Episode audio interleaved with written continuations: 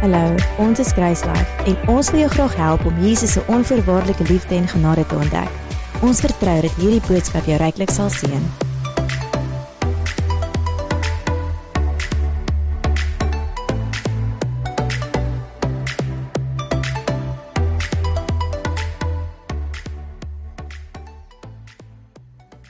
Hoe om verhouding met God te hê is waar ek graag vandag wil gesels. Jesus het gekom sodat ons almal 'n uh, verhouding met God kan hê, maar hoe lyk hierdie verhouding met God? Hoe gaan jy meer kan groei? Hoe gaan jy meer kan sien dat die woord werk in jou lewe? Hoe gaan jy meer resultate sien waarvan die woord praat? Hoe gaan jy jou hart meer sensitief kan hou tot God se woord sodat jy meer sensitief is tot sy stem? En die woord die woord van God is nie airy-fairy nie. Dis werklik en dis lewendig. Ons was eendag in 'n in 'n live groep wat iemand bygewoon het en hulle het een of twee ek hulle het 'n paar keer dink ek bygewoon en toe later het hulle net nooit weer teruggekom nie. En 2 jaar later het ek 'n gesprek met die persoon gehad en uh hy sê toe vir my dit wat julle oor gesels het, het ek agtergekom dit is nie airy-fairy nie. Dit is die waarheid en dit is lewendig. en dit bring werklik lewe en dit verander jou lewe. En uh, almal se journey om te ontdek vat seker maar verskillende tyd. Maar uh die woord van God is nie net 'n kennis nie, dis iets wat werklik lewe bring uh tot jou lewe en werklik lewe vir jou gee. Maar 'n lewendige verhouding met God gebeur nie outomaties nie. Maar dit is nie 'n groot taak nie. Om 'n verhouding met God te hê, gebeur nie outomaties nie, maar dit is nie 'n groot hierdie enorme taak nie. Mense kyk gewoonlik na die Bybel en uh en dink, "Jessie, hoe gaan ek ooit die ding deurlees?" en dan begin hulle nooit lees nie. okay, as jy daai persoon is vanoggend het ek hoop vir jou. So, uh groei in ons verhouding met God gebeur in klein daaglikse stappe eerder as in groot stappe nou en dan. So groei in ons verhouding met God gebeur in klein daaglikse stappe eerder as in groot stappe net nou en dan. So ons verhouding met God moet basies een van ons gewoontes wees. Ons almal het gewoontes. Jy het 'n gewoonte om uh om aan te trek in die dag, het gewoonte om uh om te eet. Jy skeduleer dit om te eet uh en dit kom outomaties. Dis outomaties dat jy gaan en ek koop almal borsel hulle tande, maar dit moet outomaties wees om jou tande te borsel. So jy doen alles net outomaties. En so moet dit eintlik wees met ons verhouding met God dat dit moet net outomaties 'n deel wees van ons lewe. Ons dink aan wanneer gaan ek eet dan ons moet net dink aan wanneer spandeer ek tyd saam met die Here wanneer uh, kan ek die woord lees of uh of maar net bid. En wanneer ek praat oor gewoontes, die Engelse woord uh vir gewoontes is ons habits. Okay, as dit jou as dit jou help. So een, elkeen van ons het gewoontes wat ons daagliks leef. Party van hierdie gewoontes is goeie gewoontes en party is ongelukkig slegte gewoontes. Dit goeie gewoontes dat ons dalk uh ons uh ons bid dalk of ons drink water of ons oefen of jy lees Bybel, als goeie gewoontes. En dan het ons slegte gewoontes. Ons eet dalk te veel chocolate of sweets of jy uh jy oefen nie dalk soos wat jy moet doen nie of jy bly dalk te laat wakker en as jy moeg in die dag of jy spandeer te veel tyd op die TV of jou foon. Wat dit ook al mag wees, maar ons almal het gewoontes. Ons het goeie gewoontes en ons het slegte gewoontes. Maar wanneer dit kom by ons groei, gebeur ons groei nie in 'n oomblik nie. Dit gebeur met tyd. En soos wat jy die klein stappe vat om te groei, so gaan jy die openbaringe kry langs die pad. Soos wat jy die klein stappe vat om te groei in jou verhouding met die Here, so gaan jy die openbaringe kry wat jy nodig het langs die pad. As ons uh, uh as jy Johannesburg toe ry, is daar mooi plekke om te sien langs die pad. Maar die enigste manier hoe jy die mooi plekke gaan sien is om die klein stappe tussenin te neem. Jy moet ry tot by die een plek om dit te sien en ry tot by die ander plek om die ander plek te sien. En dieselfde is dit met ons verhouding met die Here. Wanneer ons die klein stappe neem om actually te groei in ons verhouding met die Here, dan kom die groot oomblikke wat ons regtig oorweldig is deur God se liefde, openbaring kry wat goed is vir ons oopgaan, wat ons meer verstaan, wat dit regtig so 'n wow oomblikke is.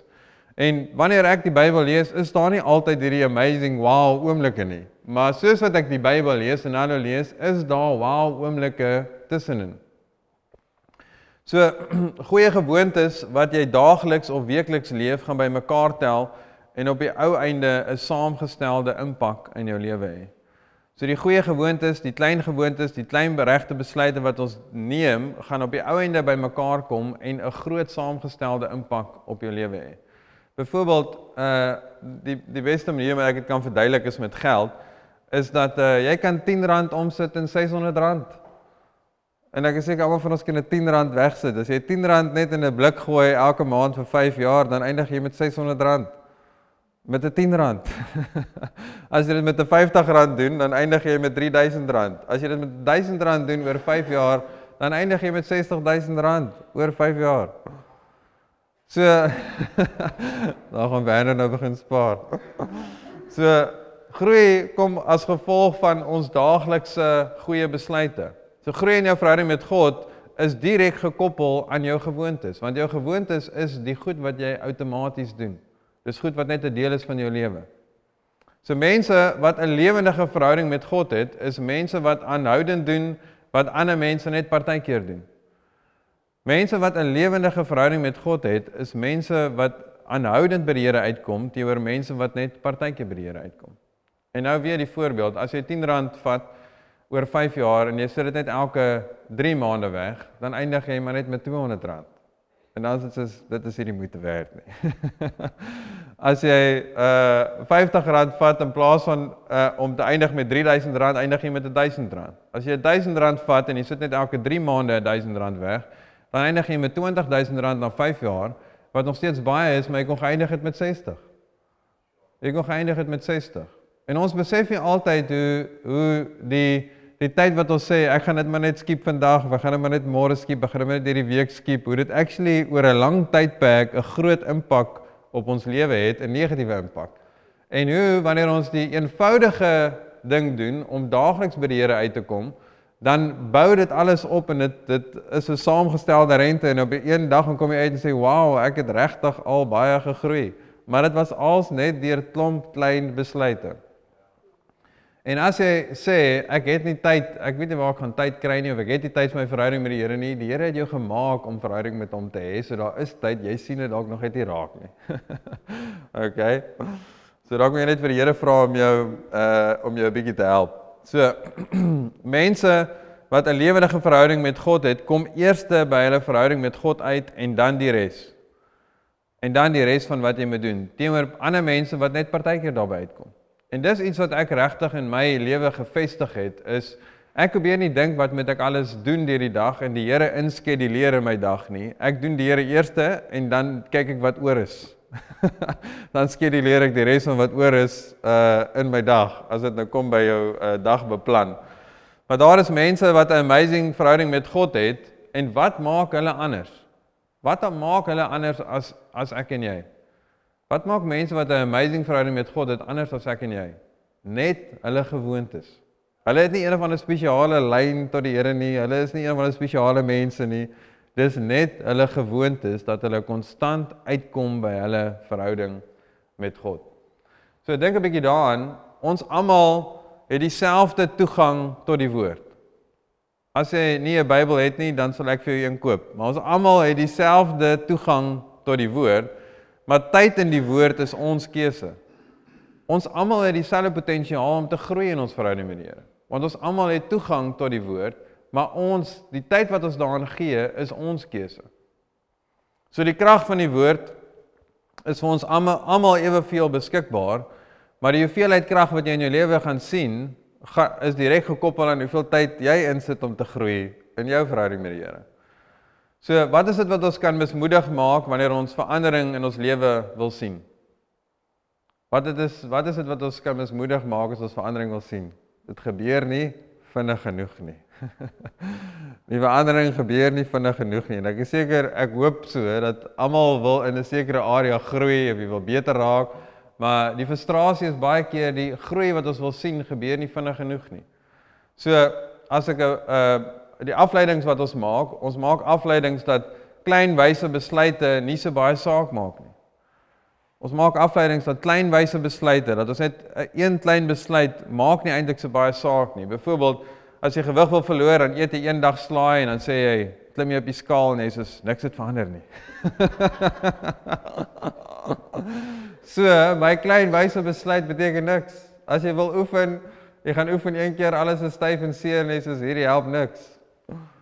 As jy in dieselfde ding wat ons ook glo, die leuen wat ons glo, is dat 'n klein onwyse besluit het nie 'n groot impak op ons lewe nie.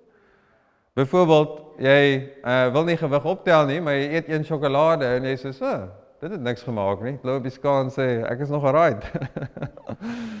so of 'n onwyse besluit is om te sê, "Wel, ek het eintlik vandag nie uitgekom by die Here nie. Ek sal môre weer en ek was eintlik alright."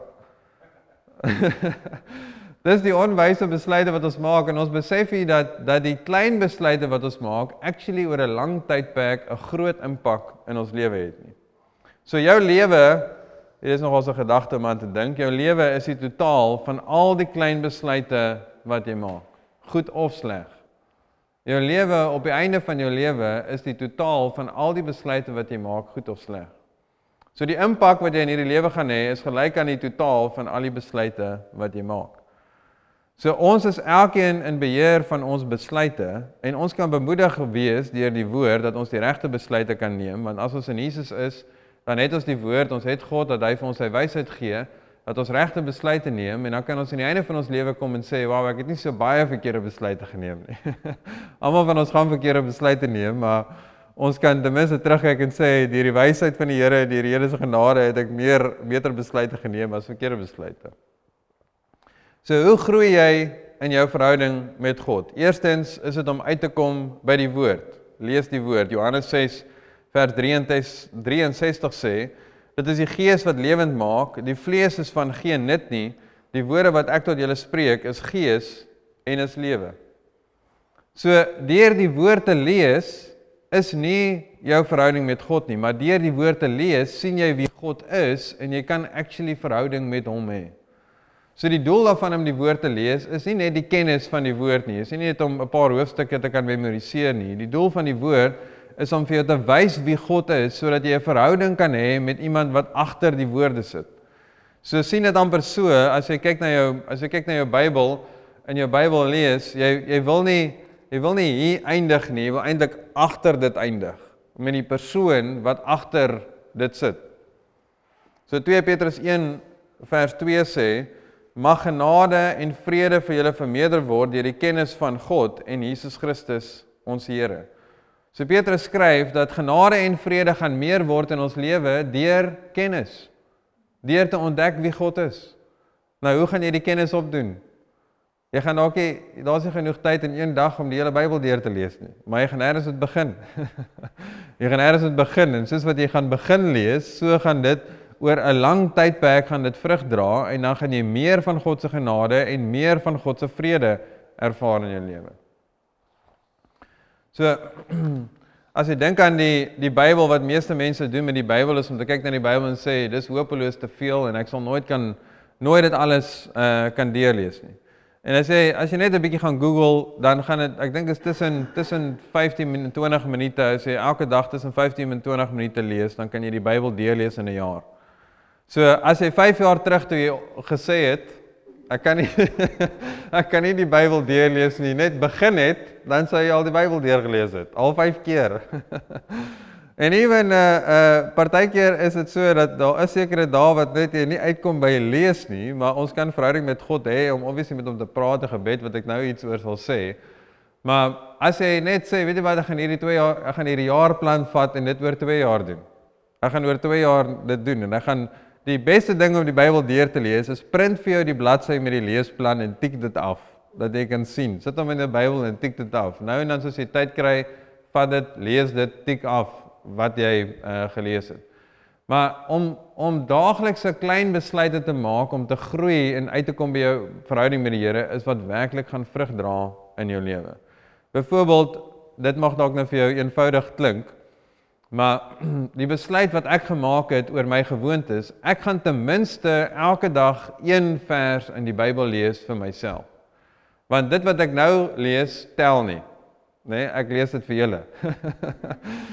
nee, dit bless my ook, maar ek gaan een vers vat elke dag en dit vir myself lees. Ek gaan lees en sê wat beteken hierdie vir my? Nou, jy mag dalk dink net een vers. Ek begin net by een vers en ek lees baie daar baie meer as dit.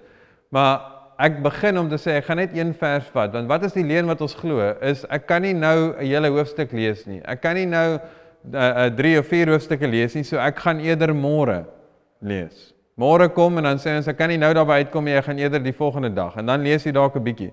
Maar jy het actually uitgemis op 2 dae waar jy net kon engage met die woord, met die woord van God. So as ek kyk na na 5 jaar of 10 jaar, as jy oor 5 of 10 jaar vat en jy het elke dag net een keer ten minste een vers gelees uit die Bybel, dan het jy actually al baie gedoen. so moenie kyk na die groot taak nie. Moenie kyk na dat dit om 'n verhouding met God te hê is 'n groot taak en dit is alles wat jy moet doen nie. Kyk na die klein besluite wat jy maak wat alles bymekaar tel en op die ou einde gaan dit 'n groot impak hê. so dalk sê jy ek sukkel om die Here te vertrou of ek voel nie ek het genoeg geloof nie. Dan sal my vraag vir jou vir jou wees, hoe lyk jou verhouding met God? Hoe lyk jou tyd saam met hom? Want Romeine 10 vers 17 sê die geloof is dus uit die gehoor en die gehoor is deur die woord van God. So geloof, vertroue kom deur die woord van God, deur die woord van God te hoor. So as jy nie die Here vertrou nie, dan is dit eintlik 'n direkte vrug dat jy nie uitkom by jou verhouding met die Here nie. So dan is dit eintlik soos obvious.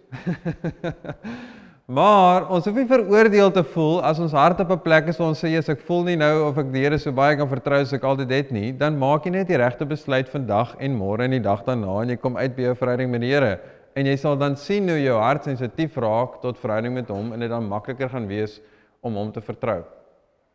So dalk sê jy ek sien of ek ervaar nie vrug in my lewe nie. Weereens sal ek vir jou vra, hoe lyk jou tyd in jou verhouding met God? Want wat ons wat on, baie keer wat onderligte wat ons onderbewustelik doen of dalk nie julle nie maar ander mense doen, is om vir die Here te weer die skuld te gee. Mense wat sê Christendom werk nie. Want hulle ek ek is dan 'n Christen. Maar hulle kom nie actually uit by hulle verhouding met die Here om die woord te lees wat hulle transformeer sodat hulle die vrug kan sien. Want die transformasie wat jy wil sien in jou lewe hang nie van God af nie. Hy 'n deel hang van hom af dat hy is die een wat dit deur jou doen en hy is die een wat jou help om jou gedagtes te vernuwe, maar dit hang nie net van hom af dat hy gaan net sy staffie swaai en sy ting en nou is jy anders nie. Soos wat jy die woord lees, kan hy jou die waarheid wys om jou vry te maak, maar as jy nie by die woord uitkom nie, dan kan hy nie vir jou 'n uh, uh, gees en lewe bring nie. Jesus sê, die woorde wat ek spreek is gees en is lewe. As jy nie die woorde by die woorde uitkom nie, gaan jy nie die gees en lewe ervaar nie. So as jy sê jy ervaar nie vrug in jou lewe nie, 2 Korintiërs 3 vers 18 sê, en terwyl ons almal met 'n onbedekte gesig, so so voor dit het Paulus maar net geskryf, wanneer jy Jesus ontdek, is dit asof jou oë jou jou oë oop gaan. So uh ons gaan so dat ek voorbegin. Terwyl ons almal met 'n onbedekte gesig soos in 'n spieël die heerlikheid van die Here aanskou, word ons van gedaante verander na dieselfde beeld van heerlikheid tot heerlikheid as deur die Here wat die Gees is. So wanneer ons in die spieël kyk, wat is die spieël? Dis die woord. Wanneer ons in die woord kyk, word ons van gedaante verander. So dan sien ons wie ons werklik is en dan gaan ons van heerlikheid tot heerlikheid. So hoe meer jy in die woord lees, hoe meer gaan jy sien wat Jesus vir jou kom doen het, hoe meer gaan jy sien wie wie God is en wie Jesus in jou is. En sien dit so, wanneer jy in 'n spieël kyk, 'n fisiese spieël, dan sien jy jy sien 'n refleksie van wie jy is. Jy sien of daar nog 'n merk is, jy klaar tande geborsel het of jou hare netjies is. Jy kyk in die spieël en jy sien actually jy sien 'n refleksie van jouself. So die as jy in die woord kyk, dan sien jy 'n refleksie van wie jy is. As jy nie in die woord gaan kyk nie, dan gaan jy nie 'n refleksie sien van wie jy is nie. Jy gaan nie kan sien wie wie Jesus in jou is. Jy gaan nie kan sien wat die Here uh, in en deur jou gedoen het nie. Jy kan nie sien hoe die liefde hier jou het nie, want jy sien nie wie jy is nie. So, een manier om te groei in ons verhouding met God is deur die woord. En nog 'n manier om te groei is deur gebed. En probeer om die die konnotasie wat aan gebed gekoppel is eintlik uh hoe mense net groot geraak het in tradisie dat gebed is om te sit en my hande gevou en ek moet bid en dalk op jou knieë en uh daar's niks verkeerd daarmee om so te bid nie maar ons koppel dit aan 'n spesifieke tyd, spesifieke plek, 'n spesifieke manier. In plaas van gebed is net kommunikasie met God is om met God te praat. En dit kan jy enige plek doen enige tyd want hy bly nou binne in jou as jy wedergebore is So jy hoef nie met die Here te praat uh uh as jy net as jy Bybel lees of net as jy op 'n sekere plek is of 'n sekere 'n uh, tyd nie. Jy kan enige tyd met die Here praat. So 1 Tessalonisense 5 vers 16 tot 18 sê: Wees altyd deur bly, bid sonder ophou, Wees in alles dankbaar want dit is die wil van God in Christus Jesus oor julle. So hoe kan jy altyd bly wees? Hoekom kan jy altyd bly wees? Daar's een hoofrede hoekom jy altyd kan bly wees is as jy gered is, kan jy altyd bly wees. Want hierdie lewe gaan vergaan en ons gaan vir ewig in God se teenwoordigheid wees waar daar nie seer en pyn en korrupsie en sleg en enige so iets gaan wees nie. Hey. Bid sonder ophou. Hoe kan jy bid sonder ophou? Soos ek gesê het, jy kan enige plek bid enige tyd. En dit beteken nie ons loop rond soos mense wat weird is en net deeltyd bid en amen en alles nie. Jy kan in jou gedagtes met die Here praat. Maar jy het net 'n bewustheid dat God bestaan en dat God in jou is en dat God heeltyd daar is en dat jy heeltyd met hom kan praat. Jesus het in uh Jesus wat die seun van God is, wat God self is, het tyd gemaak om apart op op stil te raak en uit te kom by sy verhouding met God. En wat mense baie keer doen is om te sê ja, die Here se genade, hy is so lief vir my en hy aanvaar my net soos wat ek is. So ek kan maar net enige plek bid enige tyd en dis awesome, jy kan dit doen. Maar Jesus het ook self tyd gemaak om stil te raak. Hy het dit belangrik gesien om ook stil te raak. So terwyl ons met God kan praat enige plek enige tyd, is dit nodig dat ons ook stil raak dat ons gaan sit en alles afskakel rondom ons. Jou foon afsit en net stil raak en fokus op jou verhouding met die Here. Lukas 6 vers 12 sê en hy het in daardie dae uitgegaan na die berg om te bid en en die nag uh, in die gebed tot God deurgebring. So Jesus het stil geraak om actually tyd saam met God te spandeer. En dit vat partykeer moeite om stil te raak. As jy nie iemand is wat al wat stil raak nie of stil gaan sit nie, dit is partykeer moeite. Want jy sit stil en dink jy wat moet jy nog alles doen en ek moet nog dat doen en ek moet nog dit doen en jy sien hoe laat dit is en dan gaan jy nog by dit uitkom nie.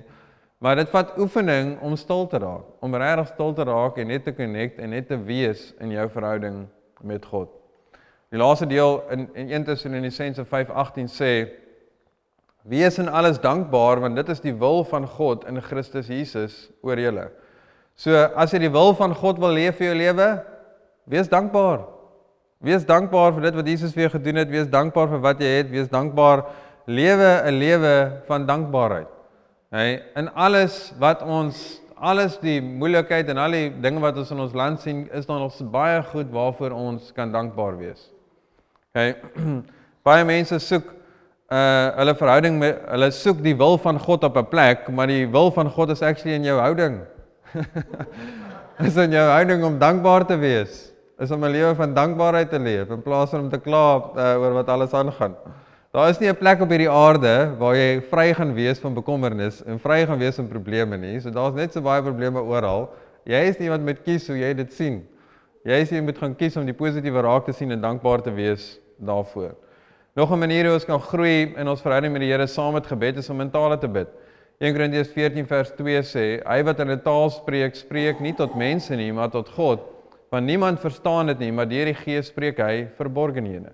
So wanneer ons in tale spreek, dan bid ons verborgenhede. Met ander woorde, goed wat nie aan ons natuurlike verstand bekend is nie, maar wanneer ons in tale bid, dan raak dit aan ons bekend. Dit is eintlik so 'n intieme manier waar ons God se stem kan hoor en kan groei in verhouding met hom.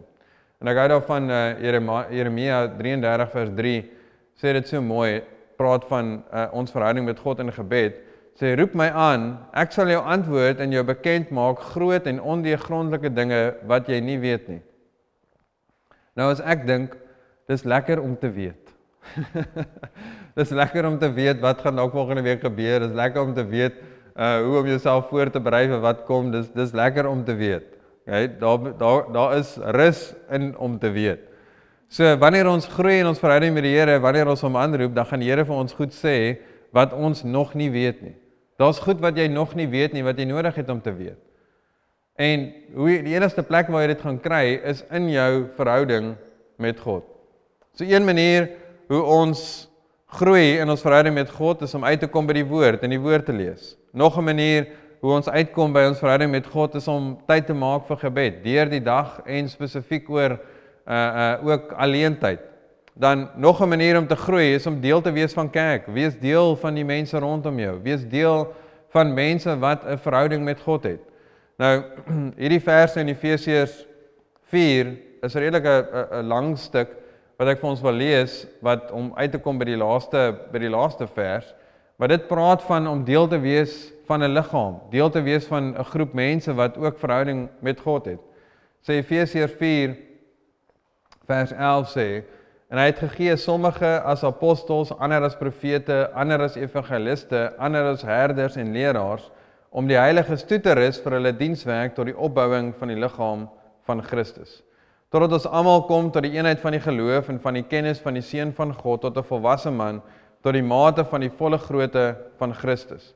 Sodat ons nie meer soos kinders sou wees wat soos golwe geslinger en heen en weer gedryf word deur elke wind van lering, deur die bedriegery van die mense, deur sleeheid om lustigheid tot dwaaling te bring vers 15 maar terwyl ons in liefde die waarheid betrag en alles sou opgroei in hom wat die hoof is naamlik Christus uit wie die hele liggaam goed saamgevoeg en saamverbind deur die ondersteuning wat elke lid gee volgens die werking van elke afsonderlike deel in sy mate die groei van die liggaam bevorder vir sy eie opbouing in liefde. En dis die die klem wat ek daar wil sit op die laaste vers. Dit praat van elke afsonderlike deel in sy mate. Dat as elke afsonderlike deel deel is, dan is dit wanneer die liggaam opgebou word in liefde. Ons almal het mekaar nodig. Daar is nie iemand in hierdie hele wêreld wat 'n self-made man of 'n self-made woman is nie. Wie ook al daai persoon is, iemand het hulle geleer om te lees, iemand het hulle geleer om te skryf, iemand het hulle gehelp en ons almal het mekaar se hulp nodig want ons wedergebore geraak het, het ons deel geraak van die liggaam van Christus. En dit is hoe God dit bewerk het is dat ons almal saam is 'n span. So hoe jy kan groei in jou verhouding met die Here is om deel te wees van ander gelowiges se uh uh se lewe. So as jy as ek vir jou 'n vraag kan vra, as jy graag wil groei in jou verhouding met God, hoe lyk jou daaglikse besluite om by hom uit te kom? As jy graag wil groei in jou verhouding met God, hoe lyk jou daaglikse besluite om by hom uit te kom. En ons hoef nie veroordeel te voel as ons nie by die Here uitkom en as jy dalk dalk net iemand is wat ver oggend glad nie by die Here uitkom nie. Al wat ons doen is ons maak net weer 'n besluit om by die Here uit te kom. Die Here is nie kwaad vir ons nie. Die Here staan altyd gereed en hy's altyd reg om in ons lewe te werk. Ons is die een wat kies om deel te wees van die lewe wat hy gee of nie deel te wees nie. Hy is nie die een wat homself van ons onttrek nie. Ons is die wat hom wat ons van hom af uh onttrek.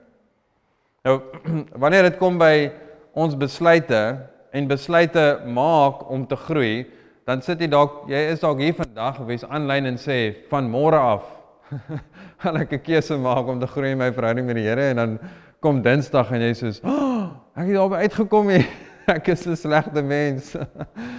Eh wanneer ons dink, wanneer ons dink aan die krag om die regte besluite te maak, Galasiërs 5 vers 22 sê, maar die vrug van die Gees is liefde, blydskap, vrede, lankmoedigheid, vriendelikheid, goedheid, getrouheid, sagmoedigheid en selfbeheersing.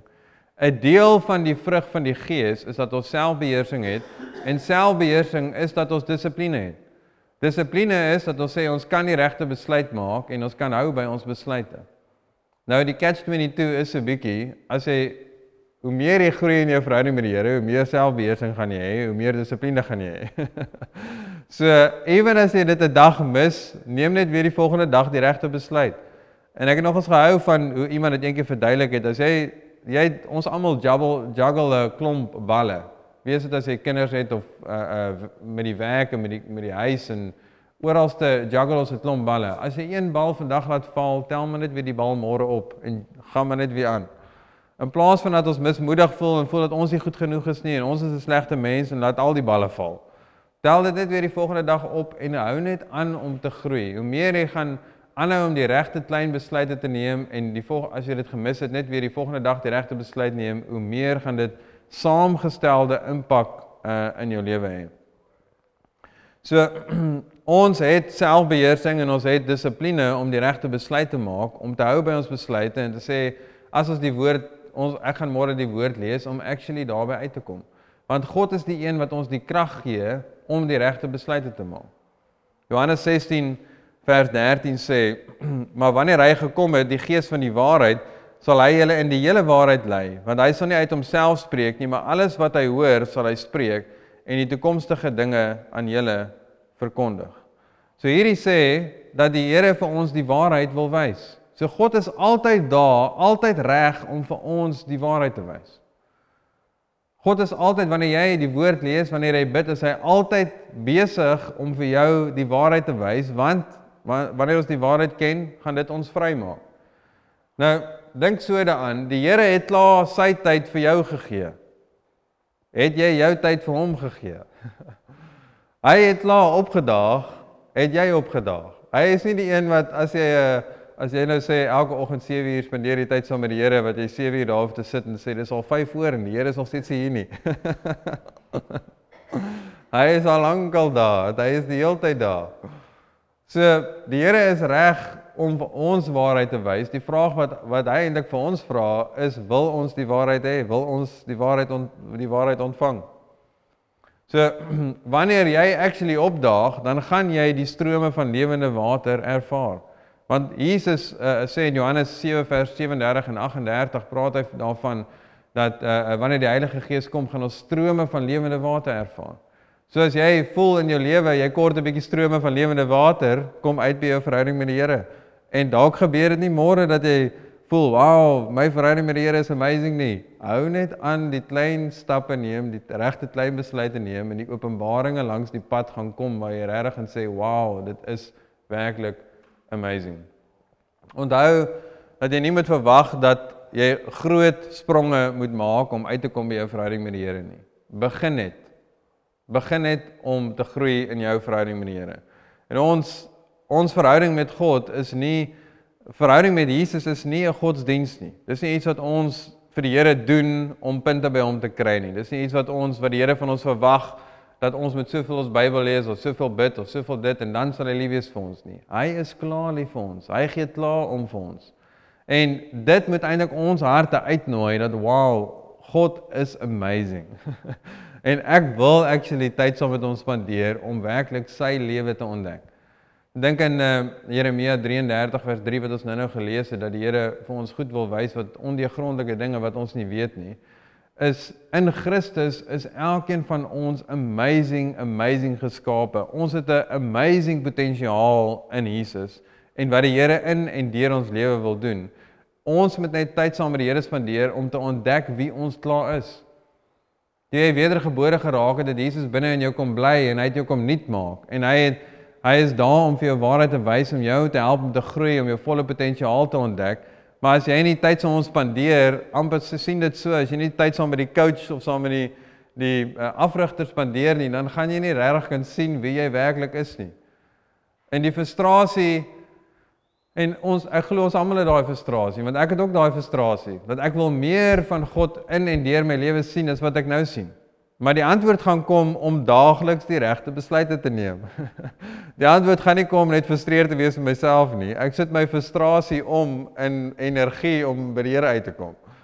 So ek eh, na myself kyk en sê ek wil nog meer van hierdie vrug in my lewe sien. Dan sê ek nou gaan ek nog meer die Bybel lees. Nou gaan ek nog meer bid. Nou gaan ek nog meer by my verhouding met die Here uitkom. En soos ek dit doen, dan groei ek actually meer en ek groei vinniger want ek kom meer uit in my verhouding met God. So God is reg om te groei, om jou te help om te groei. Jy moet net die keuse maak om te sê, is jy reg? Wil jy graag ontvang wat hy vir jou aanbied? Amen. Amen. Dankie Here dat U 'n goeie Vader is en dankie dat U ons harte kan bemoedig vanoggend Here dat U altyd daar is en dat U altyd altyd reg is om ons te help om in waarheid waarheid te groei en te lei in die waarheid Here. Dankie dat U nooit die liefde van ons terugtrek nie en dankie dat ons nie veroordeel hoef te voel of nie goed genoeg hoef te voel omdat uh, ons dalk 'n dag of twee mis om nie uit te kom by U nie. Maar dat ons net weer die regte besluit kan neem en weet dat U daar is vir ons en dat U ons help om te groei en ons fokus reg te kry. Dankie Here dat U ons bemoedig deur die liefde dat U ons werklik onvoorwaardelik liefhet net soos wat ons is. Dankie dat ons werklik hierdie week in ingaan en wyse besluite kan neem, Here. Dat ons die krag het om besluite te neem om by U uit te kom. Dankie Jesus. Amen.